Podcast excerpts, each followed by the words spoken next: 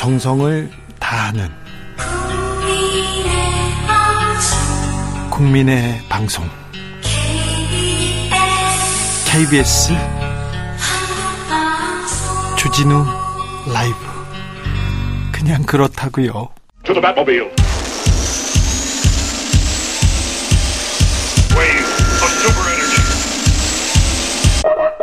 주 기자의 1분 새만금 세계 스카우트 잼버리 대회 솔직히 좀 엉망이었습니다. 부끄럽습니다. 사과도 많이 했는데요.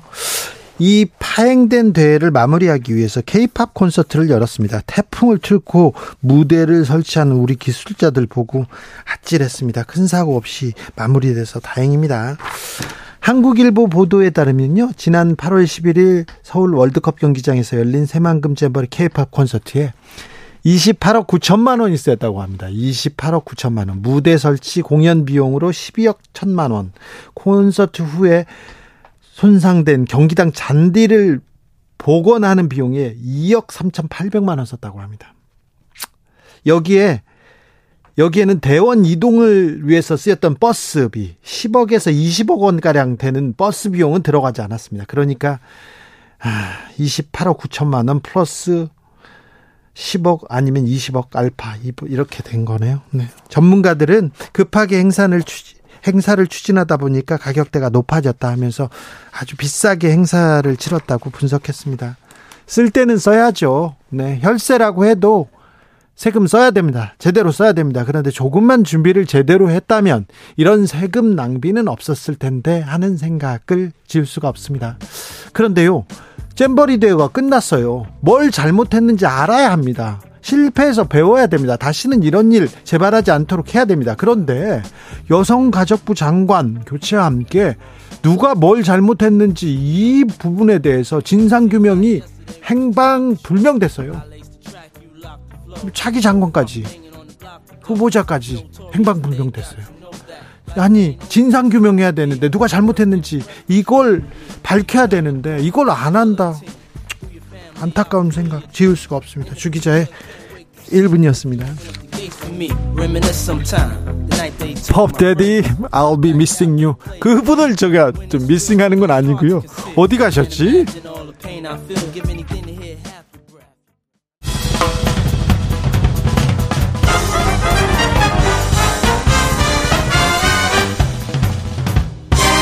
훅 인터뷰 강서구청장 재보궐선거 하루 남았습니다. 현장의 목소리는 어떤지 좀 직접 들어봐야 되겠습니다. 여야 캠프로 가볼까요? 먼저 더불어민주당 진교훈 후보 상임 공동 선대위원장 맡고 있습니다. 진성준 의원 나와 계시죠? 네, 안녕하십니까. 진성준입니다. 네, 의원님 고생 많으십니다. 자, 예. 현장에서 이렇게 보면 분위기가 어떻습니까? 예, 저는 지금 방신시장, 강서구 방화동 방신시장 사거리 앞에서 주민들을 직접 만나서 투표와 지지를 호소하고 있습니다. 네. 어, 응원해 주시는 분들 많고, 예. 어, 또 사전 투표가 끝난 만큼 네. 투표했다 이렇게 얘기하시는 분들도 많습니다. 네. 그리고 또 이번 선거에서 꼭 민주당이 이겨야 된다. 예. 이렇게 격려와 당부를 주시는 어, 주민들도 굉장히 많습니다. 네. 꼭 이겨야 한다. 진짜 중요하다. 이렇게 얘기하셨는데요. 자, 민주당이 이겨야 됩니까? 진규은이 이겨야 됩니까? 그렇습니다. 우리 국민 입장에서 볼때 예. 윤석열 정권의 그간의 무능과 무책임, 실정을 넘어서 폭정이라고 할 만한 네. 그런 국정 운영에 대해서 분명하게 경종을 울리고 이제 윤석열 대통령이 마음을 고쳐먹고 국정 기조를 전환하도록 해야 합니다. 이번 선거가 그런 중요한 계기가 될 것이라고 믿습니다. 네. 왜 진교훈이어야 합니까? 특별히 이 국민의힘의 김태우 후보는 네. 자신이 보궐선거 원인 발생 책임자잖아요. 예예. 예. 그 반칙으로 퇴장당한 선수가 네. 다시 뛰고 있는데 이런 네. 무도한 일이 어디 있습니까? 예. 이렇게 강서구민의 자존심과 자긍심을 짓밟은 처사에 대해서 심판해야 하는데 네. 진교훈 후보는 깨끗하고 유능한 사람입니다. 네. 이 33년간의 공직 경험을 통해서 그 청렴함과 유능함이 입증되고 검증된 사람입니다. 네. 이렇게 신뢰할 수 있는 인물을 뽑아서 반드시 이번 선거에서는 국민의힘 윤석열 정권의 경종을 울려야 된다. 그렇기 때문에 이번 선거가 대단히 중요하다 이렇게 말씀드립니다. 강서구에서 선거를 많이 치르셨잖아요, 의원님. 그렇습니다. 근데 강서구 선거가 이렇게 뜨거운 적이 없었죠. 네, 그렇습니다. 모든 선거는 저희들로서는 뜨거운데 네. 이번 선거는 내년 총선 6개월 전에 전국에서 유일하게 있는 선거 아닙니까? 네. 그런 만큼 강서구뿐만 아니라 네. 전국의 관심이 몰려 있는 것 같습니다. 네. 그리고 또 여야 양당이 모두 총력전을 펼치고 있기 때문에 네. 그 어느 때보다도 뜨겁다고 생각합니다. 민주당 후보가 더 능력 있습니까? 더 도덕적입니까? 더 일 잘합니까? 그렇습니다. 그것은 단호하게 말씀드릴 수 있습니다. 아까도 네. 말씀드렸지만 진교훈 후보는 네. 경찰청 차장으로 어, 퇴임할 때까지 33년 동안 경찰 행정, 아, 치안 행정을 어, 전문으로 했던 분입니다. 그 과정에서 인사 과정 통해서 어, 그의 청렴성이 다 입증되고 검증되었고 또 13만 경찰 조직을 이끌었던 수장이었기 때문에 네. 에, 그의 리더십 또 행정 운영 능력 이런 네. 것들이 이미 확인된 사람입니다. 그래요? 공약도 잘 준비되어 있습니까? 민주당 공약이? 그렇습니다. 어, 김포공항 때문에 우리 강서구는 면적의 95% 이상이 고도 제한을 받아와서 많은 피해를 보아왔습니다. 이제 고도 제한 완화가 본격적인 일정에 오른 만큼 차질 없이 고도 제한이 이루어질 완화가 이루어질 수 있도록 하고 특히 항공학적 검토 라고 하는 새로운 제도가 아, 차질 없이 시행될 수 있도록 만반의 준비를 갖추겠다라고 하는 것이고요. 또 마곡의 신도시가 조성되면서 원도심과 구도심과 이 마곡 신도시 사이에 생활 환경과 도시 여건에서 큰 차이가 발생하고 있습니다.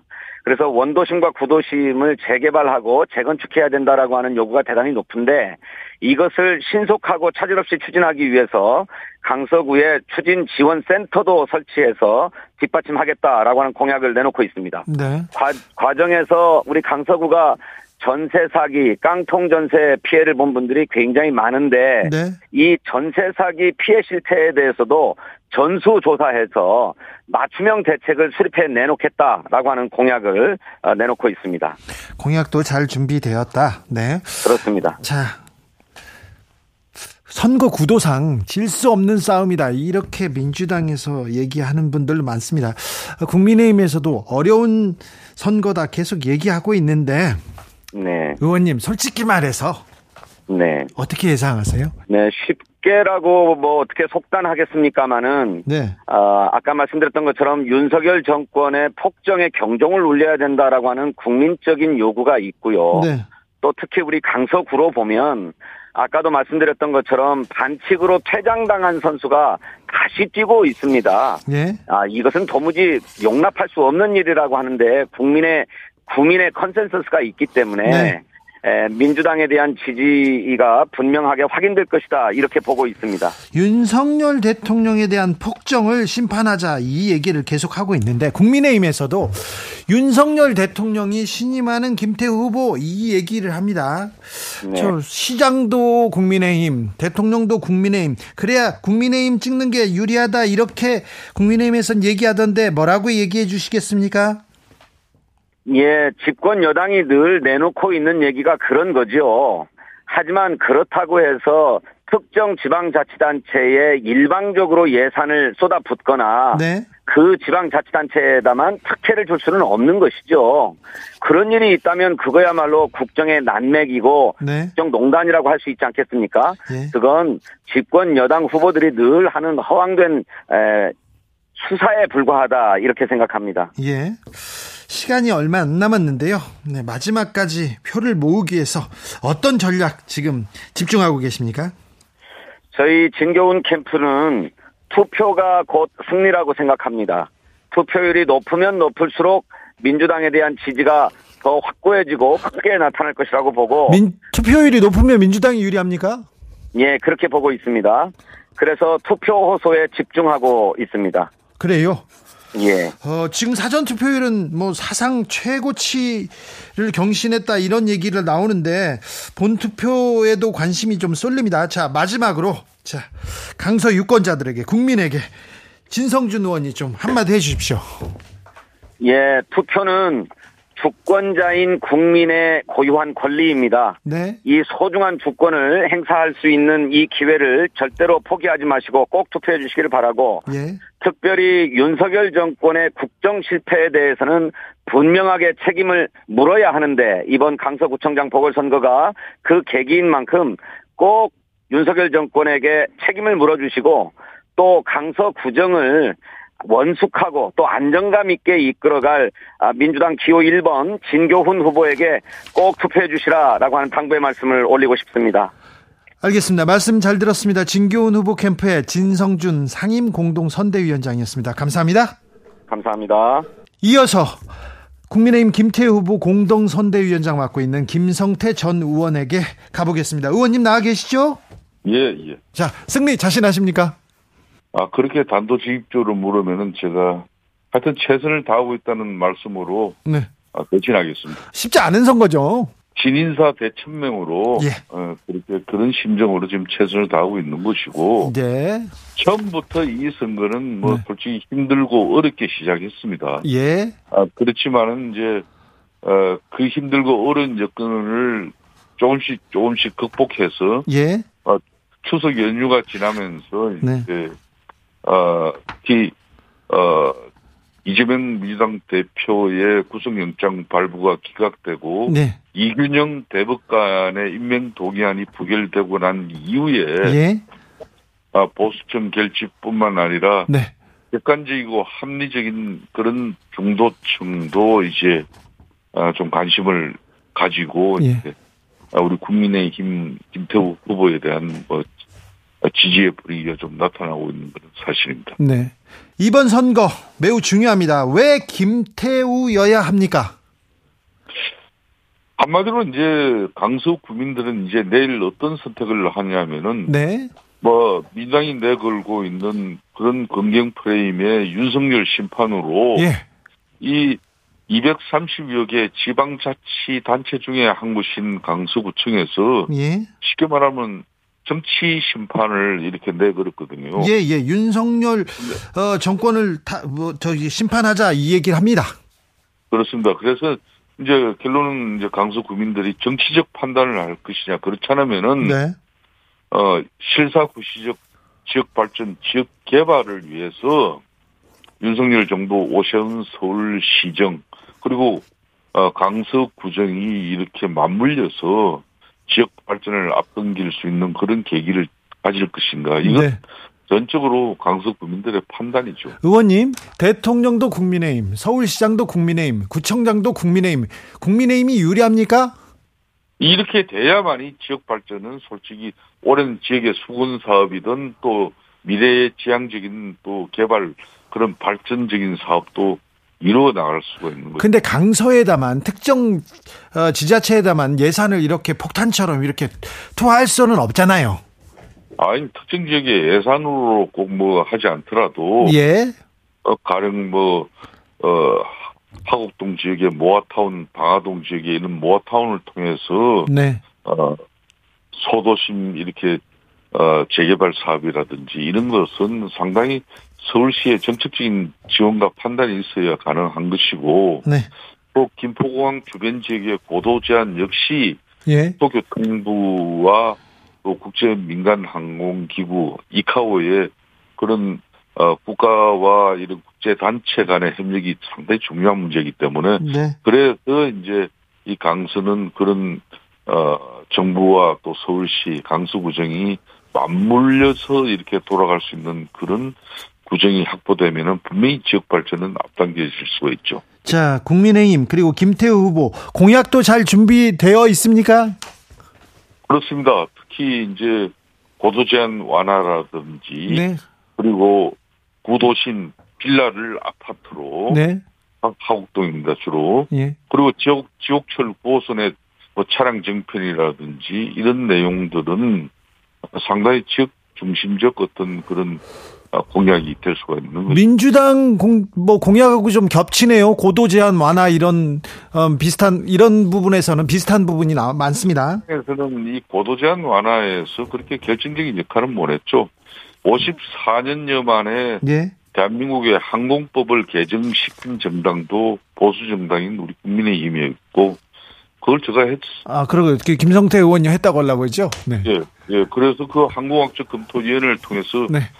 국제 민간 항공기구가 김포공항 주변 지역을 고도 제한 완화를 결정하게 되면은 그 항공학적 검토위원회는 한국법에 근거하고 있는 거죠. 네, 알겠습니다. 네. 예. 자, 국민의힘 후보가 능력 있습니까? 국민의힘 후보가 일 잘합니까? 아, 국민의힘 후보는 어, 윤석열 정부와 오션 서울시장과 코드를 맞추고 지역에 산적해 있는 해남 문제를 풀어나갈 수 있는 그런 정책 대정부 교섭 능력을 김태우 후보는 아, 지난 11개월 아, 동안의 강서 구정을 통해서 이미 강서 구민들에게 네. 아, 그 실적을 보여줬죠. 아, 그랬습니까? 예. 알겠습니다. 자, 사전 투표율이 어, 사상 최고치입니다. 사전 투표율 상당히 높은데요. 투표율이 높으면 누가 유리합니까? 국민의힘이 유리합니까? 민주당이 유리합니까? 민주당 입장에서는 자신들이 절대적으로 민주당이 유리하다고 하더라고요. 예, 뭐 그렇게 뭐 이미 뭐 기정사실화처럼 이야기를 하고 있지만은 네. 제가 볼 때는 이번에는 중도 무당청에서 어, 투표율이 투표 참여가 상당히 높아진 것 같아요. 예. 어, 어, 특히 이제 재보궐 선거는 이제 조직 선거이기 때문에 네. 보수 정당인 국민의힘 또 민주당 적극 지층은 이미 사전 투표장에 많이 오셨고요. 예. 이제 내일 이제 어, 본 선거 투표를 통해서 이제 나머지 이제 지층이 어, 투표장을 가게 됩니다. 예. 이게 예. 지금까지 보궐선거에서는 좀 중도 무당층은 대체로 아, 좀 약간 관심이 덜했어요. 그렇죠. 이번에 이게 뭐 전국적으로 그냥 어 내년 4월 어 총선을 불과 6개월 앞두고 수도권에서 유일한 보궐선거가 되다 보니까 내년 총선의 가늠자가 될 것이다. 그래서 이제 언론도 관심이 높았고 또 국민들도 당연히 관심도 높다 보니까 어, 특히 중도 무당층에서 많은 투표가 이뤄지고 있는 것 같아요. 내일도 많이 될 것 같고. 네. 이러면 실질적으로 어, 누가 유리해요? 투표율이 한 40% 가까이 갈 수도 있죠. 네. 어 그렇기 때문에 이 투표율에 대해서는 민주당이나 국민의힘이나 네. 한 번도 경험하지 못한 그런 투표율이에요. 아 그렇습니다.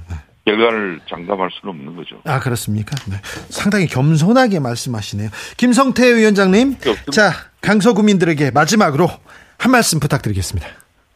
예, 안정적 국정 운영과 또 오션 서울시장은 어, 천만 서울시를 국제적인 도시로 만들어가는 그 중심에 서 있습니다. 강서는 이제 서남권 경제 발전의 중심축입니다. 첨단 지구 마곡과 김포항이 어우러진 그런 서남권 경제 발전의 중심축으로서 강서는 끊임없이 발전을 해야 합니다. 그러기 위해서는 어, 구정의 경험을 가지고 또 윤석열 정부와 오세훈 서울시장과 절대적인 협력을 어, 가져갈 수 있는 김태우 후보를 선택해 주십시오. 알겠습니다. 여기까지 듣겠습니다. 김태우 캠프의 김성태 공동선대위원장이었습니다. 말씀 감사합니다. 예, 감사합니다. 정치 피로, 사건 사고로 인한 피로, 고달픈 일상에서 오는 피로. 오늘 시사하셨습니까? 경험해 보세요. 들은 날과 안 들은 날의 차이. 여러분의 피로를 날려줄 저녁 한 끼 시사. 추진우 라이브.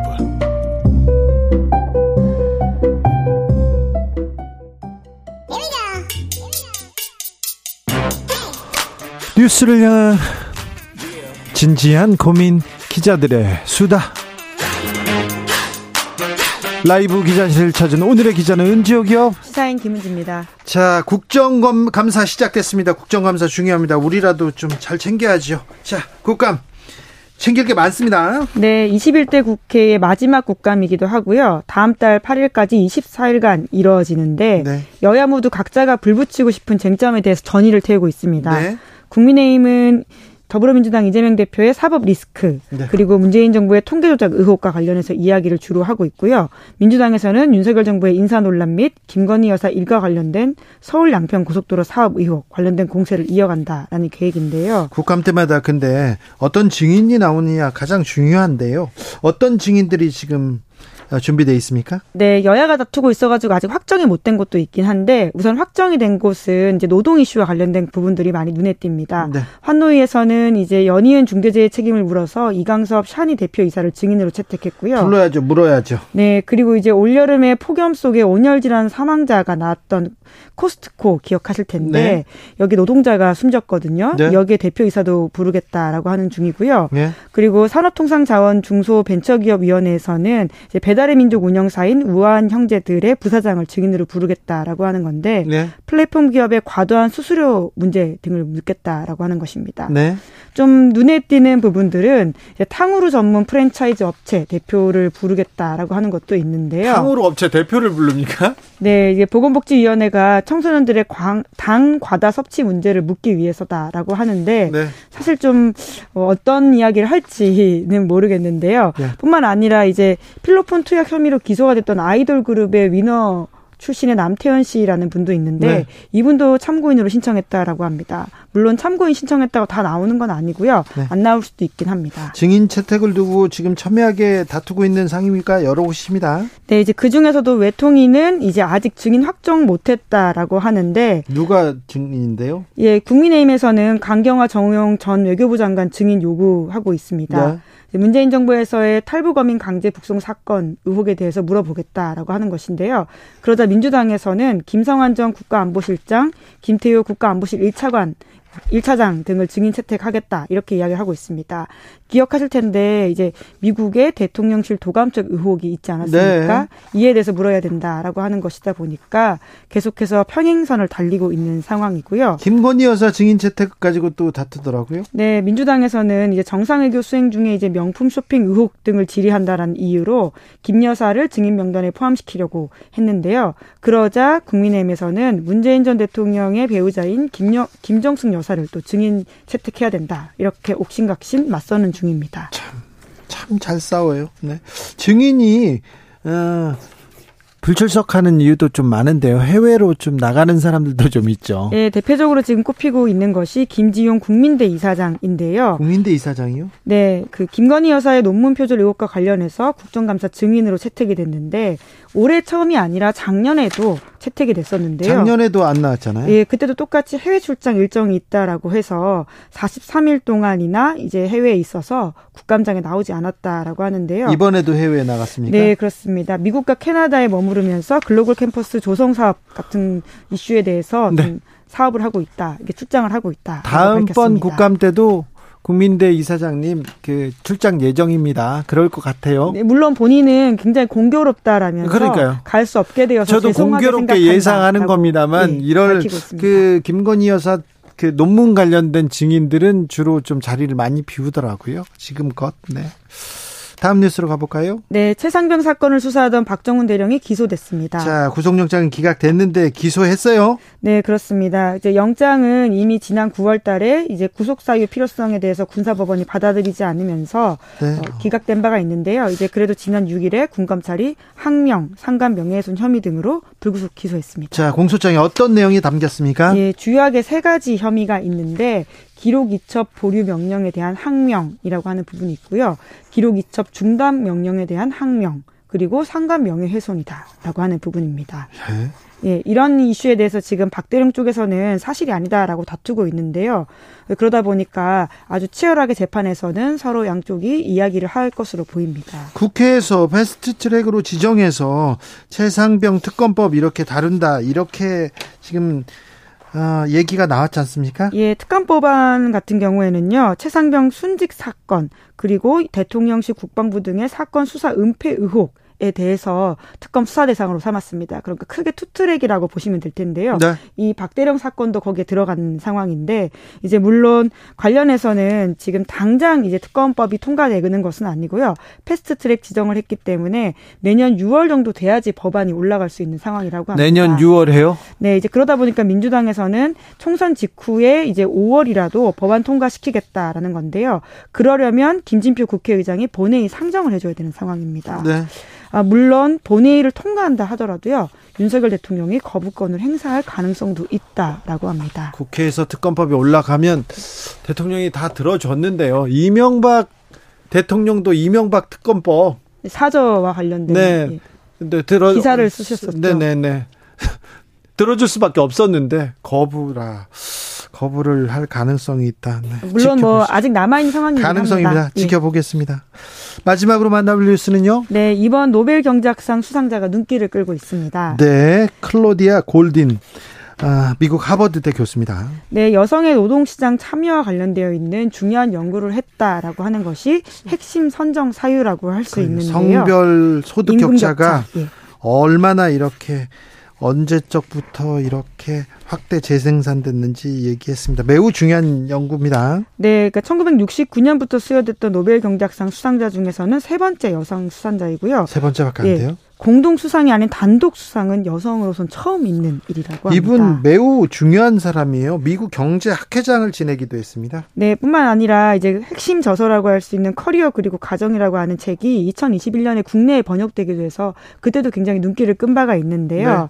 네. 예, 성별 소득 격차가 노동시장 구조와 가정에서의 역할에 대해서 어떻게 재생산되고 있는지를 분석한 탁월한 연구라고 할수 네. 있습니다. 네. 한국의 인구 절벽에 대해서도 콕 집어서 얘기하더라고요. 다 이거 어, 이게 사회적 구조, 구조적 문제다. 정부하고 기업이 나서야 어, 개인들 그리고 여성들 출생률 높이는데 도움이 될 수 있다 이런 얘기했는데 한국이 특별히 어, 골딘 교수의 이, 얘기 새겨드려야 될 것 같습니다. 네, 왜냐하면 한국의 성별 임금 격차가 OECD 가입한 원년인 1996년 이후부터요, 네. 예, 꼴찌를 기록하고 있거든요. 네. 이제 그러다 보니까 더욱더 우리한테 좀 의미 있는 연구라고 할 수 있습니다. 네, 너무 심해요. 어, 네. 남성 임금과 여성 임금의 차이가. 네, 네. 2021년 기준으로 성별 임금 격차가 31.1%인데요. 네. 이게 어떤 의미냐면 남자가 100만 원 받을 때 여자가 68만 9천 원 받는다라는 의미입니다. 네, 이건 좀 너무하잖아요. 네, OECD 평균도 17%인데 이것도 사실은 문제가 있다라고 볼 수 있는데 우리는 더 심각하다 이렇게 이해하면 될 것 같습니다. 알겠습니다. 기자들의 수다 시사인 김은지 기자와 함께했습니다. 감사합니다. 네, 고맙습니다. 교통정보센터 다녀오겠습니다. 정현정 씨.